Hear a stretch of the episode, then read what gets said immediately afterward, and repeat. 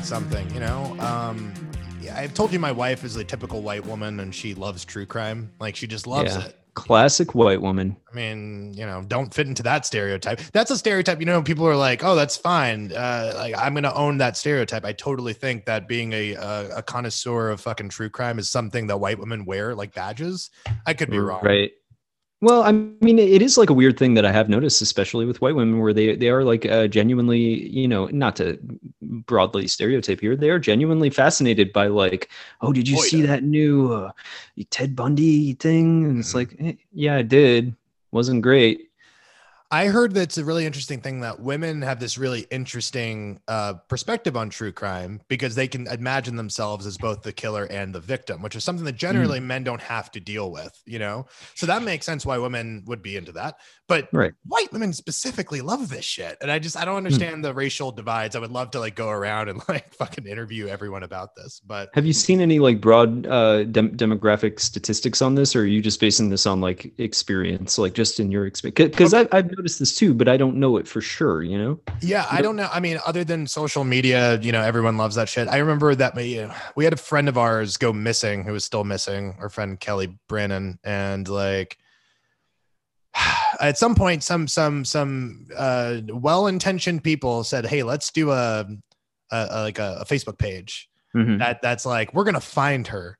And then what it turned into was a bunch of really sad, desperately needing validation white women like, I'm on the case and let's become sleuths. But they were protecting the boyfriend who clearly killed my friend. I don't know. I don't want to get too much into this. My point is that everyone thinks that like true crime is their is their call to action. It's their hero's Right. journey Well, beginning. it, it gives us a chance to to all become detectives in our own way. You know?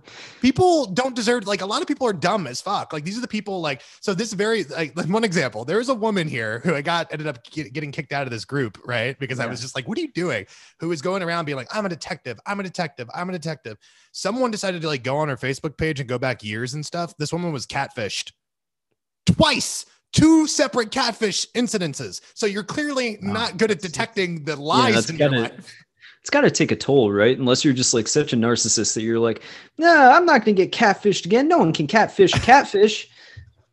the second catfish really has to be where you're like, what have I become? you know? Cat, catfish me once, shame on you. Catfish me twice. I'm not going to get catfished again. yeah. I mean, that's, and yet there it happened. She fell right into that pothole.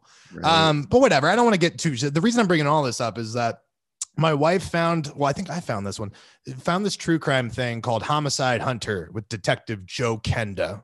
Okay. Ooh.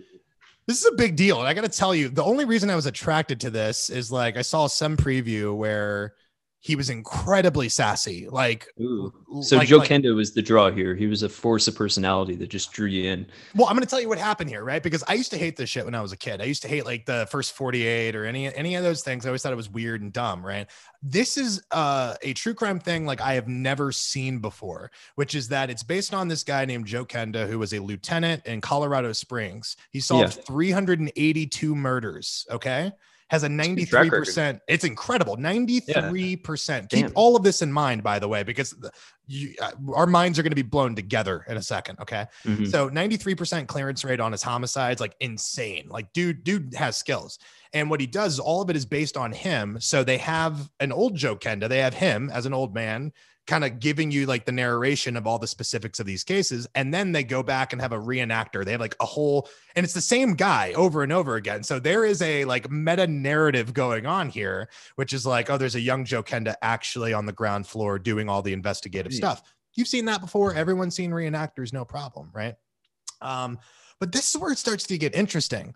There are little seeds of storytelling, and unlike every other true crime, which is usually like a bunch of different detectives and a bunch of different perspectives, right? This is just following one detective's got uh, you know crimes one at a time. So we get to see where he was in his life when he first starts out, and like throughout the years, like things are changing, and they they're they're already starting to fuck with this. Like they're like, uh, my wife was mad that I didn't come home for Christmas, blah blah blah blah, right? Like, or they drink an eggnog and he has to go to a scene, and his wife's mad, and I'm like, his wife's gonna fucking leave him. Like they're doing a thing I've never seen before, and this is my big example. Okay, so in season three of this show, we are now firmly on season four they introduce a new character, uh, Detective uh, Velez. And Velez is presented to us, the audience, as a new kid who Kenda has to literally put his arm around and say, like, it is, you know, it's, it's the life. You know what I'm saying? More or less. I'm just picturing a detective like putting his arm around him, just growling at him, grumbling. no, but so, like he literally says, like, "Oh, this is the life," and you're like, "Oh, wow." So this is Kenda, maybe six, seven years in. You know what I Yeah. mean? Like clearly haunted by this. Like he's always like shooting his gun to blow off steam. That's every transition. They're like across town, Lieutenant Joe Kenda's blowing off steam, and he's just shooting some shit.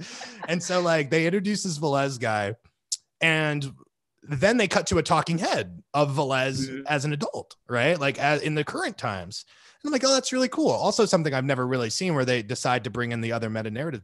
Here's the thing Velez is the fucking chief of, chief of police, and Kenda never got past lieutenant, solving 380 murders and having a 93% clearance rate. Why? Mm. Clearly, because he went insane, right? Like he is one of those people that in order to catch them, he had to think like them, sort of. Oh, deal, wow. Right? So he's he's like uh, uh Will and Hannibal, or like uh, Monk and Monk, or like any Well, of those detectives. Further, further than that, dude. Listen, this show started in a pre-Hannibal world, and then Mm-hmm. Hannibal aired, and so seasons three and four they straight up adopt the Will Graham like, like as the scene starts to rewind, and he's like. And it's just Joe Kenda narrating as things are happening. So it's fascinating to me. And by the way, I know how the series ends on accident. I like sort of saw what the ending is. And Mhm. my suspicions are totally correct that this is a overall story about this dude's career in the guise of true crime investigative bullshit, right? Like Yeah. there is catharsis here. Like I know where this ends and where the character starts and where you know what I mean. And I'm like, Mhm. holy shit, I've never seen this before. And it was just when Yeah. they introduced Velez where I'm just like, piece of shit, Velez. You came on the force six years later. Joe Kenda had to put his arm around you and say, "Uh, "It's life." You know what I'm saying? Like, and now you're You- chief of you police. got like very you got very emotionally invested in Joe Kenda is what I'm realizing. Like like it just told a story over episodes.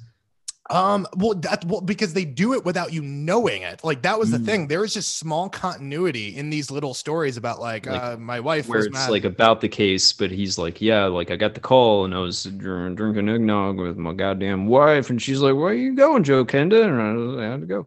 Dude, yes, yes. So you're getting it. So it's not just like like the intriguing murder that's happening. It's that it is a slow motion train wreck. Like I'm watching this guy ruin his life, Max. Like Right. I'm and I'm so sad because obviously like he kept he kept evil at bay. Well, not at bay, but at least kept evil accountable. You know what I'm Mhm. saying?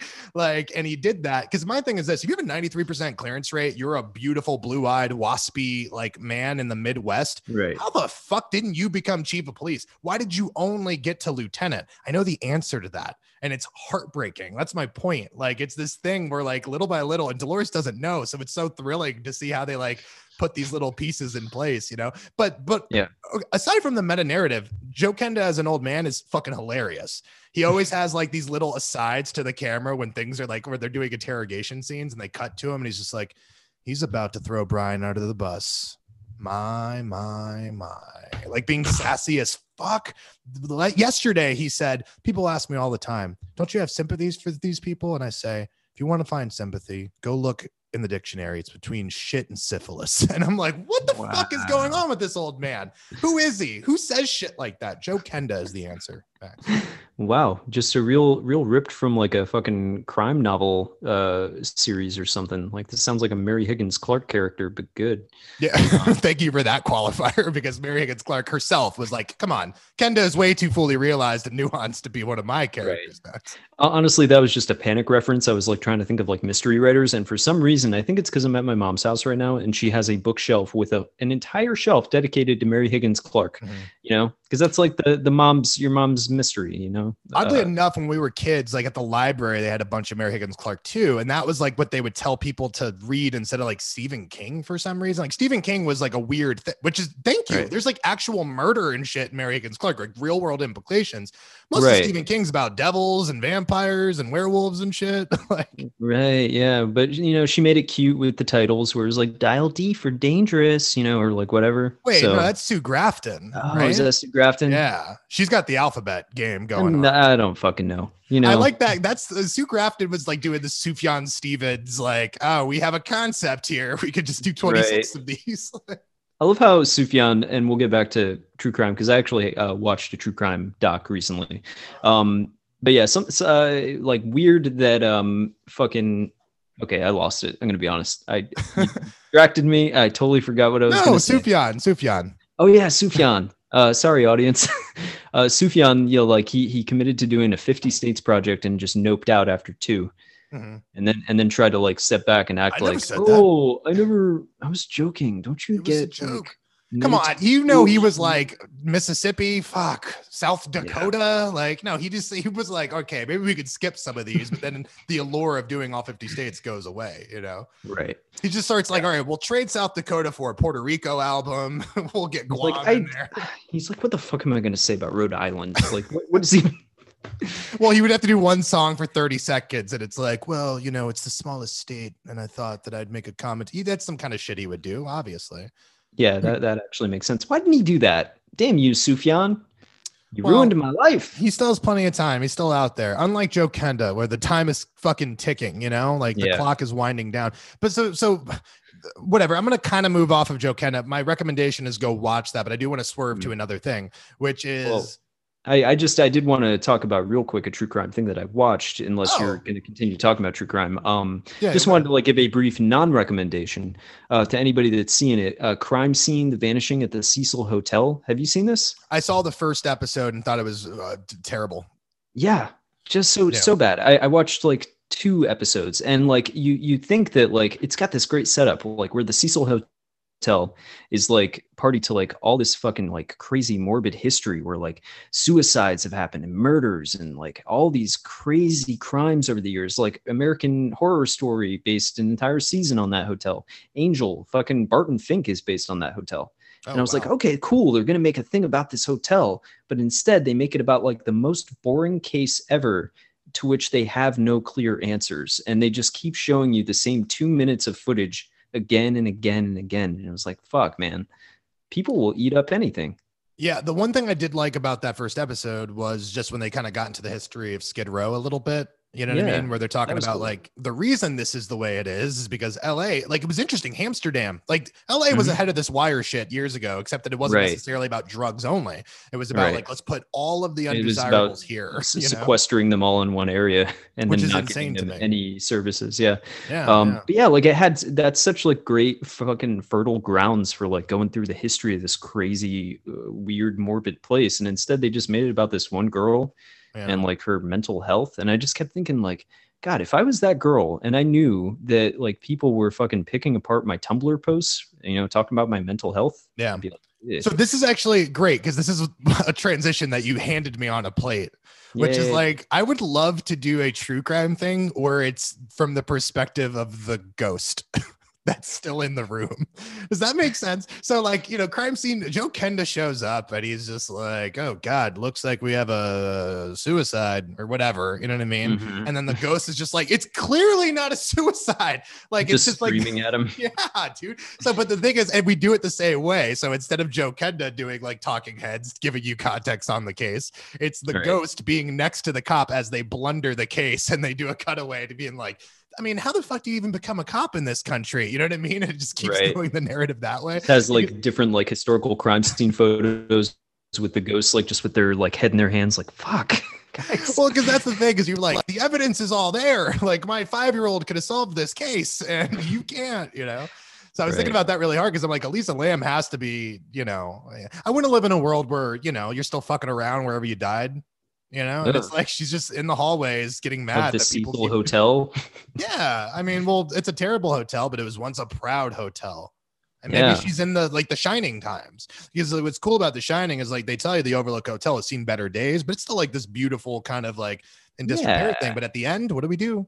Cut back July 4th, 1923, I think. Yeah. You see it in its glory days. And I think Elisa Yeah. Lam's there in her glory days. And the Well, hey man, we, we we can only hope that you know she was there back when the Cecil Hotel was only mildly spooky, not filled with crack addicts. all true crime has the same weird uh thing for me which is um and, and then i got fascinated by this and i just went down a fucking rabbit hole which Hmm. is um i always say i can't be an actor because it requires you know nuance and like uh the ability to to- totally turn off the part of your brain that is uh, christian Yeah. being another person I think I could be a reenactor because I see all these reenactors and it's incredible because it's like, I'm not an actor. Okay. I'll be Mhm. the first one to tell you I'm not acting here. Don't give me an acting award. But god damn it, I'm a reenactor. And I'm like, that's hilarious to me that there are people I- who like specialize in that. I did want to loop back to this actually, because this is something you brought up. Like we were doing like a, a read through of our script. We told you we would check in every now and then about Yeah. how that's going and everything. And like you were like, I'm not an actor. I don't know how to do accents and stuff. And like honestly, man, I think you're selling yourself short. Like, and and I mean that sincerely. Um, because you do like a shitload of voices on this podcast all the goddamn time. I think you act without knowing it. I think a lot of us do. It's just like accessing that, getting over that hump of like, oh, now I'm in actor mode. Right. It's just like you just do it. Well, it's never performative when I do it here. It's performative in the in the means that I'm performing for you, but I don't have to think about what I'm doing. It's just me having fun. Anytime Right. you have to act like, oh, yeah, one, two, three, go. It's like it's Mm-hmm. just a totally different vibe. But I'll get over it little by little. You know, I hope yeah. so. I think I, have a Roiland like problem. a- I think all my voices sound the same. Is the problem? You know what I mean? Like not not like him, but like it's very clearly me. I've never been able to I- mask my voice. I've been watching some Rick and Morty recently, uh, just like to watch it, and uh, I, I watched a um a video where he was breaking down all of his characters or whatever, and it was just versions of the same fucking shrieking thing, just at different volumes. He's like, yeah, this character is more of a you know a shy nerd, and it just sounds like Morty. But good Yeah. good for him though. I love that he's been able to weaponize that. And also that voice is good. Like if you're gonna Yeah. have one voice, like It, it's Charlie from It's Always Sunny. Like he doesn't need to ever change that voice. It's uh, like instantly hilarious, you know. yeah, yeah, yeah. Yeah. I mean, so why didn't you want to be? You did some acting. You did like stage plays and stuff. And I and Mhm. I I've been to a couple, and I thought you were really good at it. You had one where you had the accent, which was insane to me that you were able to Right. sustain an English accent on stage. You know. hmm Yeah, no, I I really like acting. I don't like I don't like theater though, like in terms of doing it, because you're at least at that level, at the high school level or community theater, you're surrounded by like the worst kinds of personalities to me, which Mm. is people who are like super seeking validation at all times and like feverishly checking the cast lists and everything and thinking they're owed something. And it's just like a, a fucking mix of all of these big personalities um, with varying degrees of talent that aren't honest with themselves. So it's just like a shit show of like insecurity. I was like that in high school. I never did drama or anything because I hated the prospect of it. Now I will say, Yeah. senior year they they did Beauty and the Beast, and your mom, Mm-hmm. like, and here's something like whatever. Your mom is a wonderful fucking director. Like she's done Yeah. productions with children, actual elementary Mm-hmm. school people. So we appreciate a good stage show, maybe more than other people would, I guess. Mhm. Um, and it was a weird thing where like I saw this in senior year, and all the shit that I had talked about drama kids for three years, I felt bad about because it was a wonderful show. And your mom actually knows uh, Mr. Mooney, right? Like the the guy who was running that shit, or Mason, Yeah. Mr. Mason. Yeah, yeah, yeah she Um, does. So th- that was my point where I was just like really blown away by it, and I felt like, oh, did I? Did I miss out on something? Like, should I have been with these weird freaks? And uh, we were all freaks, obviously freaks and geeks, Sure. right? But it was just like, oh, should I have done this? Because the end result was this amazing thing. But I'm hearing Yeah. you on the on behind the curtain being like, it a Ah, just so, so many fucking tears, you know, of people coming in and out of dressing rooms and just uh, shrieking and people having to crowd around like, no, honey, you're doing great, even when they're not. And it's just like a lot of that where it's just like, I see that and I just get a fucking headache immediately. I'm like, just do your job. You got three lines, do the hell out of them. Um, but no, like when you actually get out on the stage and you got the lights on you and the audience reacts to what you're doing in the way you want them to, Yeah. like you've had that experience on panels, like that's a great feeling, you know? Yeah, no, totally. And I that was that was the first time I had ever had that experience, and you get Yeah. addicted to that to a, to an extent. But the difference is I got to be me. I didn't have to do anything else. You know what I'm saying? Right. So it's like eventually I'll get there. I mean, I am interested in voice acting, and by virtue of keeping our project cheap, uh, we will be doing voice acting. like that's what's gonna happen. I think the entire cast as of right now is three people doing everything. So right yeah no I, I just want to say like don't think of it as an ability you don't have just like a um you know something you haven't worked a out muscle I need Yeah. to yeah, Exactly. work out. Yeah, totally. I plan on it at some point. You know that that that would be the goal. Um, but we'll check back in with that. I mean, okay, so I want to get off all this shit because I do. We talked about something a week and a half ago, and we've Mm. never talked about it again. I feel like it's been burning uh, a hole in my soul until we can talk about this, which is. The other day, I said I'm gonna get drunk. As you know, I have not really been drinking much during pandemic. Neither of you. Uh, but I was like, let's open up some wine and let's keep opening up bottles of wine until there's no wine left in this house. Uh, and then I got really obsessed with the Popeye song "He Needs Me," uh, by Shelley Duvall, which is a glorious fucking Beautiful song. And yeah. and I- I also a the movie, but I've heard that. Yeah. You well thank you for appreciating the song. Watch that fucking movie which is a total acid trip. Like it has no Mhm. right to exist. Altman is a freak and i and when you watch it we'll talk about it. We'll pick it back up. But i remember hearing that song other than popeye as, as a kid was when punch drunk love came out um Mhm. 'cause there's a scene where they use it and i was like oh it's so pretty. And i was like we should i haven't watched punch drunk love in like 10 years and i and i think it's such a beautiful wonderful film and i would love to revisit it at that exact same moment i'm scrolling and i see 1999's The Mummy. Yep. And I'm Yeah. like, okay, well, like what else, what else are we doing today? Uh, and I gotta tell you, like, I forgot what a bop this entire film is. Mostly, great. mostly just this. I forgot how fucking ambitious and audacious it is. That screenplay, Max, has to say like fade in, exterior, Egypt, 3,000 years ago. That's page one. And you're like, oh shit, we're going places and we have fun in the places we go. What's your memory of this fucking movie? Because I had literally not seen it since like 2003. Oh, I've I've rewatched it many times throughout the years. Like I I, I love that movie. I think that it's like pe- people kind of have written it off like as like a Indiana Jones like kind of ripoff, but I think it like stands on on its own. It captures that same energy in a good way, you know, like in a way that most other Indiana Jones type adventure movies haven't. And like Brendan Fraser is great in it. Like a leading man, great. a leading man. Yeah, Who the fuck? not like, not like a let him do it. Yeah, he's not a walking punchline. He's like legitimately good, and like you get why he was a viable action star for a while. Like he's great. Well, I just don't understand why he was ever not a viable action star because he did. Well, maybe that third mummy was just really bad. I didn't see it. I, Mm. in my mind, like if Rachel Weisz isn't there, there's no mummy. You know what I'm saying? Right. Like she was as integral to that franchise as Brendan Fraser was to me in a weird way.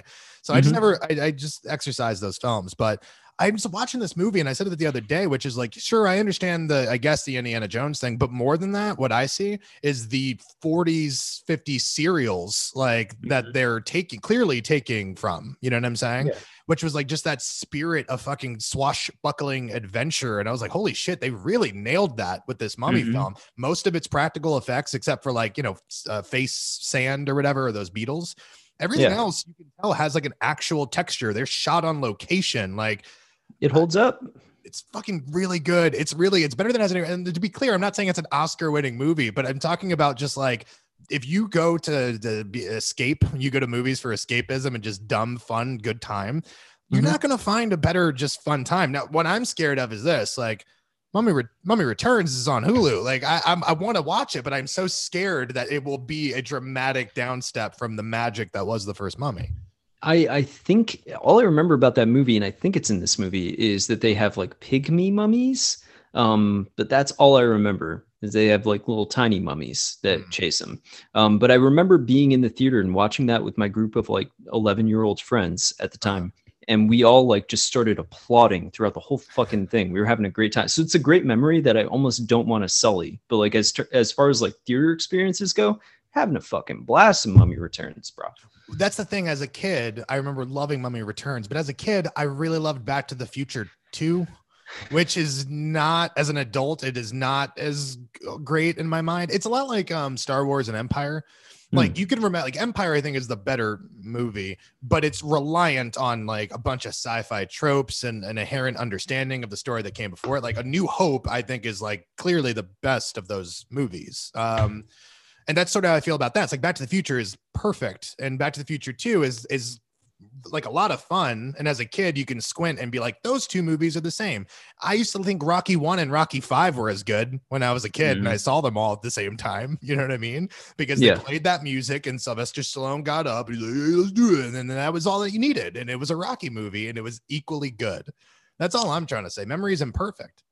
Yeah, I mean, like I, I always flash back to, and like personally, I take your point totally, but I, I would go to bat for Back to the Future too for just being like so fucking ambitious and crazy. Mhm. Like, I think the third one was just like that it ends on a cliffhanger, and then you get the third one, and it's like, this is what we waited for. This is what you know, to be continued led to.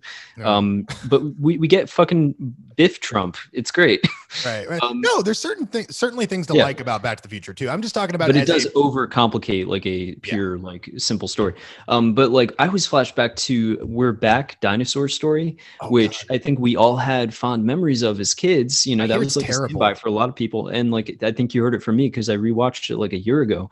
And like I couldn't get through 20 minutes of it. It was just like the biggest fucking mess I've ever seen, like almost unreleasable in terms of like how sloppy it was, like the audio quality, everything. Um, and it's like as a kid, I didn't notice that shit. You know, it was just like, oh, colorful dinosaurs, T Rex, um, Jurassic Park.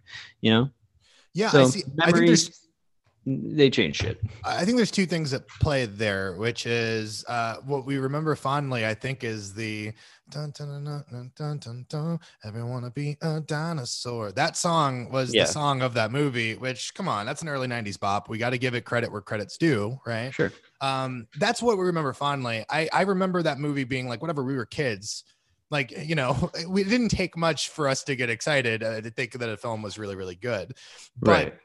What i find interesting about that is like there are bad animated films and there are films that just don't work as films um Mhm. i think we said this on a pod already or i said it on my other thing um on double toasted but it's like when we watch suicide squad it really fucked with me because it forced me to be like Zack Snyder for your faults. Your movies are just bad, but they make sense as movies. They have beginnings, middles, ends. Like Right. uh Suicide Squad just does not work as a film. It is like kind of a failure. It's embarrassing to watch. Like and it has all these characters that you think "Eh, this will at least buy it two hours of goodwill. We were almost done with that movie 20 minutes in, and because we hate ourselves, we continued watching it, you know. Right. So my my point is like that's something I'm gonna bring this up because they nominated Wonder Woman 1984 for a Razzie, and Mhm. I I like really defended Wonder Woman 1984 for a second. I'm like, you know, the Razzies used to be for shit that just didn't work as movies, like Yeah. Cat, Catwoman playing basketball, you know, Halle Berry, like like what the fuck are we doing when like well-meaning and dumb, inoffensive films are are now being considered Razzie movies? Like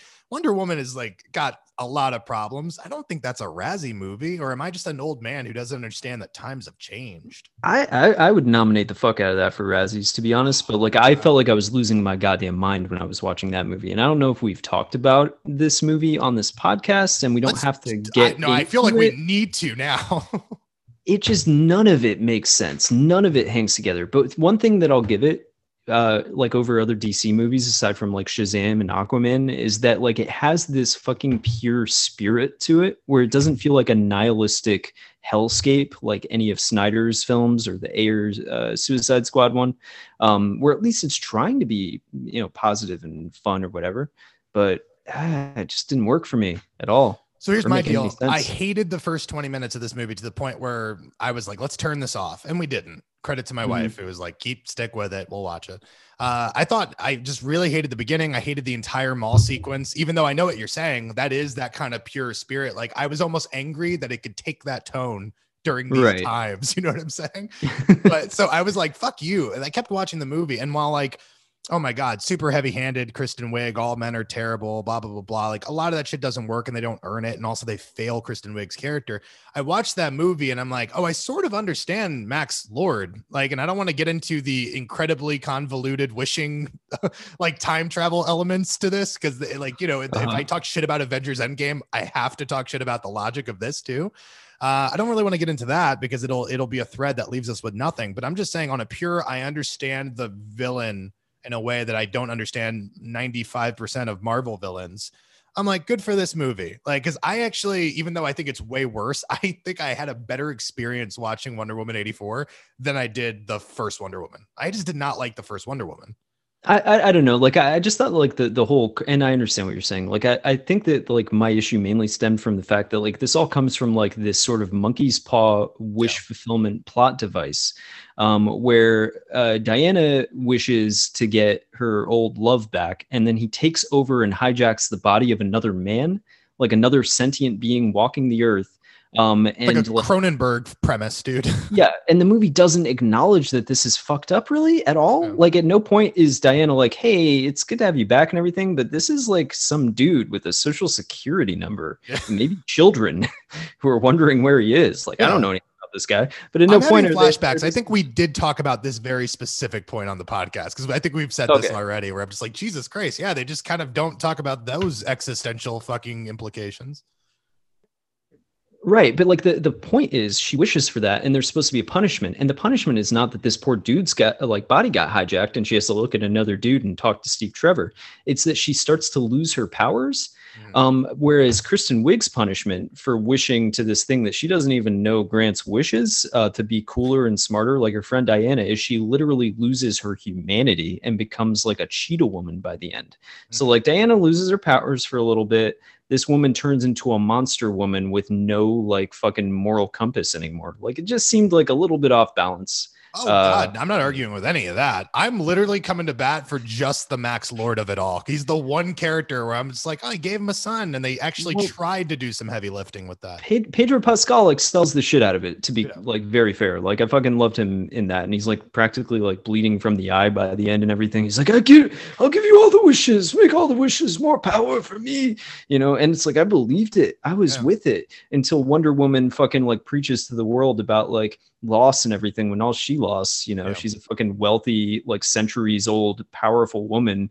Is like you know some Who of her powers. Who, by the like, way, sat on the bench for the Holocaust. I like how we just jumped over to fucking World War Yeah, One to Pat- Patty 1980s. Jenkins was like, ah, we'll just ignore it, which is probably, bench- to be fair, the best move. Probably on the bench for the Holocaust, Korea, Vietnam, uh, the fucking civil rights movement.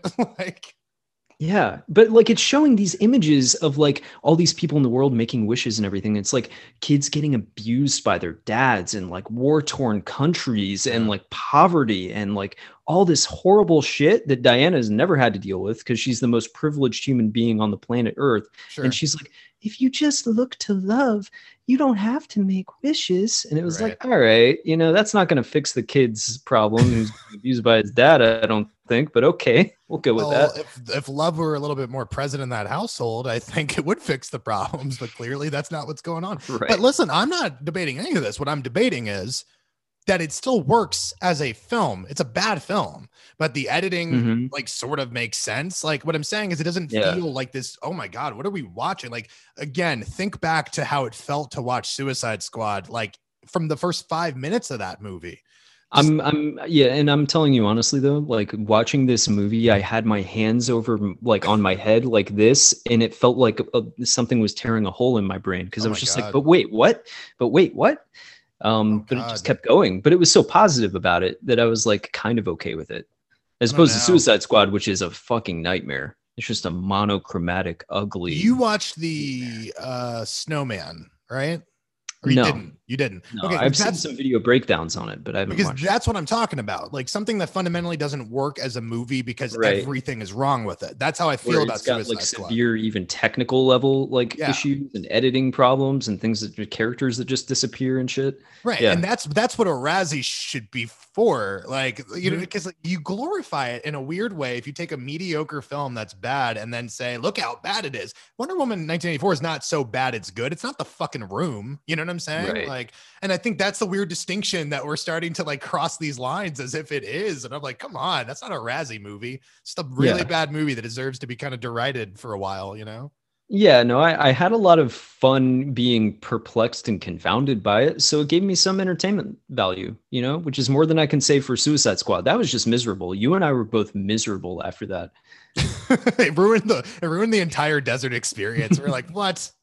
This is this is why we're out here because when the nukes go Yeah. off, we deserve to to be surrounded by the six foot roaches and shit like that. And the worst part about it, Christian, is it wasn't even my first time watching it. It was my second watch of Suicide Squad. You I knew what was coming. you you by the way, you were the one who pitched it because I was like, I've never finished this movie. I saw the first Right. 10 minutes and was like, this is bad. I'm done. And you're like, we should Mhm. watch it. what was going on there? Do you have any buyer's remorse there? Yeah, I mean, I guess I don't know. Like we ended up watching all the Snyder shit, so like it it started something, or was that before we watched Suicide Squad? No, Either we way, saw yeah, we saw Suicide Squad in the desert and we watched Batman versus Superman here. Yeah. right? Yeah. So like I, I think my thinking was that like sometimes it's fun to pick apart why something doesn't work, but I forgot, you know, with the intervening years, like how just miserable it is to do that with that movie. Uh, release the Ayer cut, am I right? God help us.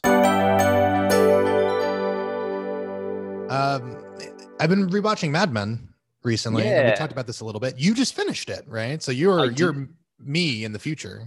Yeah, I did a full series rewatch. I think at a faster clip than you because I know you want to like really digest and like go over these. But I, have seen this is only your second or first time rewatching it, right? First like rewatch. yeah, I've done it a few times. So for me, like I, I pretty much know that show. But there's stuff in the later seasons I forgot about, you know, because I hadn't watched those as much. And like was like watching it the first time. It's kind of great. Uh, I'm the opposite way. For some reason, I've rewatched a lot of the later seasons and not mm. the first ones. Um, so this is a really interesting thing for me to go kind of go back. And I, I think I talked to you about this. It's weird because Mad Men 100% in that Mount Rushmore of of great television shows. But unlike all of the other ones, I haven't we haven't mythologized that show yet um there you know breaking bad you can point to five six episodes is like yo this is a watershed moment right uh, right. because even though it's all good, that was able to like spike the thing, you know, on, on the Richter scale. Same thing with the Sopranos. We know like, hey, college, that's going to be the one, right? right. Like you have all these goalposts in your journey. And I guess, you know, intellectually we have that with Mad Men too, but it feels different because the quality and consistency of that well, is always so fucking high that it's hard for yeah. me to differentiate anything and I think like also like those two shows you mentioned, Sopranos and uh, Breaking Bad, like those are water cooler shows. Like, oh, did you see the episode where fucking Tony spoiler alert like beats the shit out of Ralph Cifaretto or whatever? Yeah. Whereas yeah. like you know nobody at the water cooler the next day is like, oh my god, did you see when Peggy touched Don's hand again? You know, it was. But it it's like for us, it's like fuck. But like it's not like that kind of show. It felt like a secret handshake handshake show, and it's weird because it was yeah. popular. Like people watched it specifically, like for AMC ratings. It was like a pretty popular show. I think it was like yeah. 30 million people watched it or something. It was never Game of Thrones. It wasn't Breaking Bad, at least last season Breaking Bad. Mm-hmm. Um, but it was this show that it was incredibly powerful and Chekhovian in its in its way of uh, making very ordinary things that are happening have extraordinary implications and like right you know, I I would really love the show. It's it's amazing, and also it's it's weird to watch a show as an adult and have a completely different feeling about certain characters. Mm-hmm. Um, initially, it's like, oh yeah, by the way, Jon Hamm is wonderful, like a wonderful actor, like doing so many different notes in the show, and it's early yeah. still. It's just the first season, you know what I mean? I know where where the other shades and other notes he plays later on, but I remember in classic uh 2000s fashion of hating the uh the female protagonists in the show yeah. right? Breaking bad we hated skyler white we hated carmela soprano. Yeah and just side note i'm rewatching breaking bad now because why not? And like skyler is so sympathetic throughout that entire show. And like the internet just in it and all of its glorious misogyny just fucking tore her apart it's makes you feel better. It's not just uh, dudes. Apparently, I, I had this very conversation with Jen Norris, a good friend of ours, and like mm-hmm. she was like, "I have no fucking sympathy for her. If you want to leave, you leave. There, there is a end game here." And like, right. and I agree with that in the beginning. Certainly, like, there's that part where, uh, but I always go back to that episode in therapy where she's talking to the therapist and just like says it out plain and how she feels completely stuck. And I'm like, yeah. I understand that. Holy shit, mm-hmm. she's amazing but you know from a bird's eye view you're like you just run away from danger you know so right. i guess like people hate it but the point is most men do hate all the female people just because they're by virtue of not being dickheads most of the time antagonistic towards our protagonist yeah they're impediments towards our men being able to cook meth or cheat on them or whatever you know? you know the cool things that men do uh but that was my point so it's like rewatching this now i remember i used to fucking hate betty and so much of that by the way i think betty rightfully gets uh, shitty later on and like you can then dislike things that betty does i remember sure. in the and later she fires carla and she doesn't even let her say goodbye to the kid like there are some terrible things that betty does oh, yeah yeah she's but, awful I'm watching this show now, and I'm sorry for that spoiler alert. And that's about as detailed as I'll get. I'm watching this show now, and it's just like night and day the way I feel about this character. I feel so bad. How many times have I hit you up at like fucking one o'clock in the morning, and I'm like, Max, yeah. Betty, we got to talk about Betty. Yeah, I get like paragraphs from you. Um, and and I love it. Uh, no, I was just like picturing somebody like listening to this who's never watched Mad Men. They're like right on the bubble about to do it, and then it's like, oh no, Carla gets fired. I'm not watching it now. I've been spoiled. That's the Amazing. same thing as like the garage going down and Breaking Bad. You know what I'm saying? Like it has the same implications. No, come on. Um, but yeah, I mean, my, my, my point is like, I, I don't want to be like these like fucking lit professors. Like, did the book change or did I? But like, I sort of I'm asking that question, mm-hmm. like because for some reason, anything that was the impediment, anything that was the obstacle Mm-hmm. of, of our protagonist was deemed as like a problem. And like, I remember fucking hating Betty. I'm watching this now and I'm like, not only do I feel bad for Betty, I would watch the spin-off of this show, like that was a concurrent show about just what's going on with her. I think she is Just her and Ossining just having passive aggressive conversations with her Francine or whoever. that would be the Better Call Saul, right? Which is like it's got way less sexy stakes, right? But Right. you Just give it Betty going to a PTA meeting.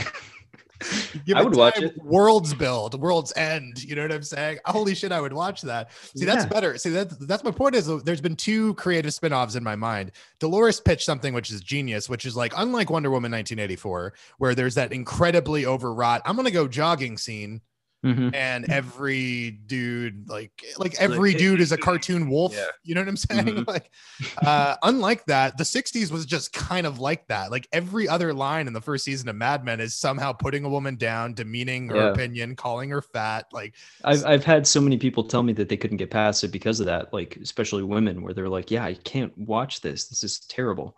yeah, no, it, it fucking is. Yeah. It's it's abhorrent, and yet like that that would be an ac- an inaccurate show if you didn't portray it th- that way.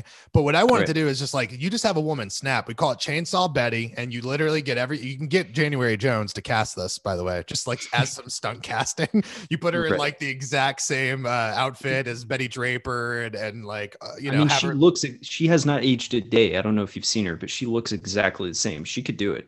Yeah, no, I believe this is why we got to get yeah. to it now. We got to you got to like corner Matthew Weiner in a fucking West Hollywood elevator or something. Dude, which would be hard because only two people are allowed in elevators over here, so we Yo, wouldn't be able to go in. as sup a- wiener, sup wiener.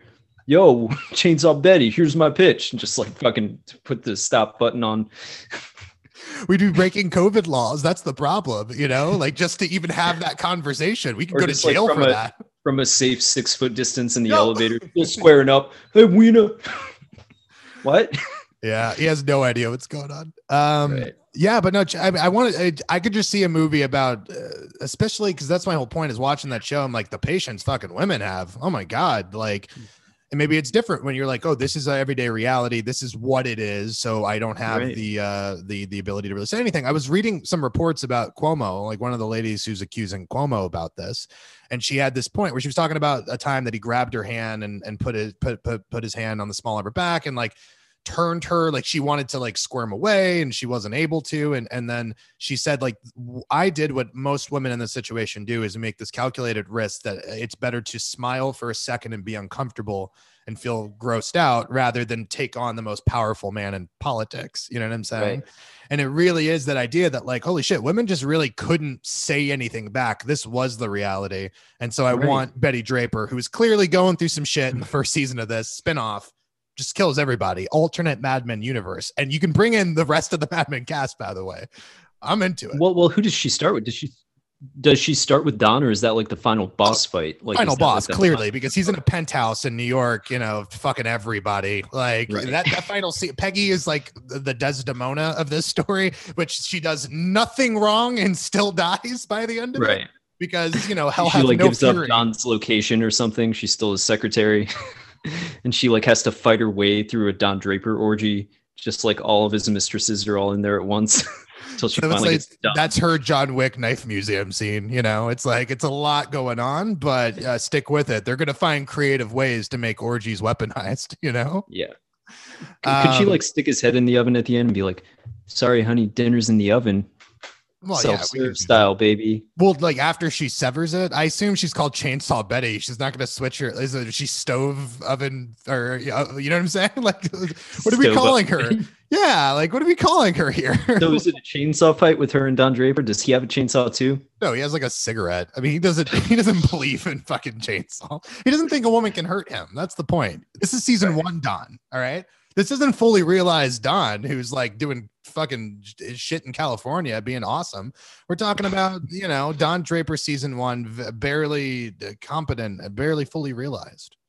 Damn. So chainsaw versus a cigarette. Yeah. My lucky strikes will save me, he says. And then he lights it and lights her a cigarette too. Because he's still a gentleman. You know? Right. You think he's charmed her for half a second, and then she like turns that chainsaw on.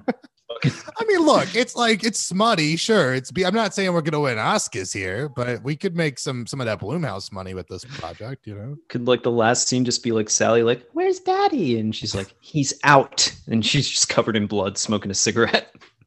yeah, that's our smash cut. Like you know, uh, that we just throw on a really cute Buddy Holly song. It's like the Right. fucking fade out credit. I like we're gonna have to. You know, we're gonna spend a lot of money de aging her. That's the problem. I mean, Betty. No, no, no, no. Oh, fucking Kiernan Sally. Shipka. Yeah, we're gonna have to make because Yeah. I'm a loyalist. I, I think we Right. bring everyone back or we bring no one back. Like Bobby, who gives a shit? There were five of those fuckers running around, but like Sally, there's only one. How do you So feel it- about the kid who played Bobby, who has to think every day that like they kept the Like, same lady? He's on the chopping block. Yeah, every single day he comes in. Yeah, it's like maybe third time's the charm. Uh, Why didn't White Whiter had nothing to say about being a son to Yeah. a f- uh, or being a fun a father to a son, which is interesting because his son is literally in the show as Glenn. I was gonna say like- of all the characters you should have recast, instead they picked Bobby. And uh, I like that Don Draper really doesn't give a fuck about any of his marital shortcomings or shortcomings as a human being as it pertains to Bobby. Like, there's Right. never a scene where he holds Bobby and he's like, I'm so sorry. Like, you don't get Right. that catharsis. It's always solid really because Bobby is just trying to hold it together. You know, he's just trying to make everybody happy. Yeah. It's like, oh, let's see Planet of the Apes. I love my dad. I love my mom. You know, but Sally's like, you're a disappointment to me, Dad, on an existential level. Sounds like fuck. Lights a cigarette. That's what that show was missing. a couple more fucks in front of the children. Like, right. That was the He problem. just starts cursing in front of him. The the 70s have arrived. You know, Don doesn't give a shit anymore. that heralds a new era. You know, that's incredible. Jesus. that's that's what I fucking need. Ah, but yeah, Chainsaw Betty. I you know you know I would watch it. I don't even have to say it. I would love it. I want to make it. Yeah. I, I we can cast uh the lady who was in Twin Peaks, uh, who was Candy from Twin Peaks, who's just always in those Vegas suits or whatever. I'm talking Vegas dresses, you know, Vegas suits, those famous Vegas suits, man. right. Are we gonna have her still be like a Vegas like showgirl? Well, I, think she's probably in the tower with Don before the fight because he got himself a Ah. Betty clone, you know, Uh, Betty replacement Betty. Yeah, Yeah, because she does she does look a lot like Betty. Yeah. And we can Yeah. have we can give her a gimmick. She can have some kind of weapon. So it's Chainsaw Betty versus I don't know. Yeah. like Well, maybe Don could just be like push machete her Betty. away. He, he he could like push her away when when Betty comes in with the chainsaw and be like, "Oh, I thought this was you." Uh, all right, and lights a cigarette. and then like basically looks back he looks at both of them like he's expecting something to go down here you know what i mean Right. like it's going to be chainsaw betty and machete betty and don draper Right, just We're like looks over his rocks glass, just like watching the show. I think we got a hit weiner look you can't be protective of this property even david chase is making this fucking uh Yeah, the Sopranos many movie. scenes in Newark or whatever it's called now. yeah. Yeah. you excited Yeah. about that because we're going to see a little gandolfini Yeah, I mean, I hear Little Gandolfini is like an experienced actor, but I don't know what he's been in. But I've heard he's supposed to be pretty good. So we'll Yeah. see if he can capture that Gandolfini energy. It's not. It's it's one of those things where it was kind of like El Camino or like any of these other returns to, where it's like not something we really need. That that story is so perfectly you know concluded that I don't need it, but I'll take it. It's like a little dessert, you know. It's a little bit of extra yeah on the on the you know entree. I just feel like it's avoiding the El Camino of it all because it's it's a period piece, right? So it in no Right. way touches the story that I where we we don't have to pretend that Fat Damon isn't doesn't look 20 years older somehow. I do want to give him a lot of credit though, because even though he does look like a like a scarecrow that like was left out in the sun for 20 years, uh, he does get right back into whatever yeah. that headspace is as that character. It's insane. That dude's killing it, by the way. You heard he Yeah. replaced DiCaprio uh, on Yeah. uh, what's it called? Ca- Killers Uh, of the Killers Flower of the Flower Moon, yeah, which is I have that outside. You should read that. It's fucking wonderful. Um, yeah, I'm really excited for him because he's someone that we've been tracking for a long time as an actor, and I think that's gonna be his big like Yeah, Oscar movie. You know, like you got the pedigree behind him at that point. It's a it's good. It's a really good book. Like I said, I can only imagine what Scorsese's gonna do with it. Um, yeah. Friday so- Night Lights just you know produces talent, and also Tim Riggin. Kitsch. Yeah, I was gonna say it's. you want fictional name. That's amazing. I like that we were both going after this piece of shit at the same time. I just want to know mean, when Hollywood decided he was a thing we were going to deal with. Well, here's the thing. Like, I love Friday Night Lights, and Tim Higgins, him as Tim Higgins, like he's great for literally only that part. Like, that's the only part I believe he can play. Maybe he'll surprise us in 20 years with like a Travolta like comeback, but I don't Yeah. see it happening hmm. unless it's as Tim Riggins as an old man, which I would watch. Just a drunk Texas landowner, you know. He's thinking about the glory days back under the Yeah. Friday night lights. He hears the roar of the crowd. he looks over. It's just a scarecrow. It's nothing. This guy's all by himself. He's got nobody. just tormented by his memories. It's the post-apocalypse now. Most That would be is- like a real swerve. Why can't we just go back and reimagine like all of the shows that we like about people glorifying the good old days? Like Right. because there's Yeah. a post apocalypse. So of course everything was the good old days. he just hears like the distant roar of the crowd on the icy winds of Texas, which is now frozen over forever. No, see, that's his call to action. He's just sitting there in an otherwise dead town. The winds rustle up and he hears the crowd. It's so vivid in his mm-hmm. mind that he's like, I gotta fucking go back to Austin or something. He went to Austin once for a year, went He to a UT game or something. right. But then he got too drunk. Yeah. Like, you're out of here, Tim Lost Riggins. scholarship. Yeah. You've also got a car. record. yeah.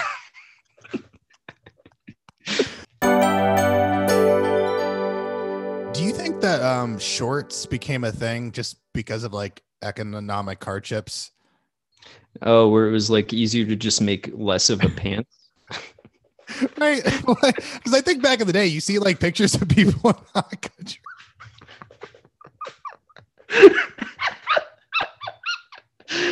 oh, Jesus Christ.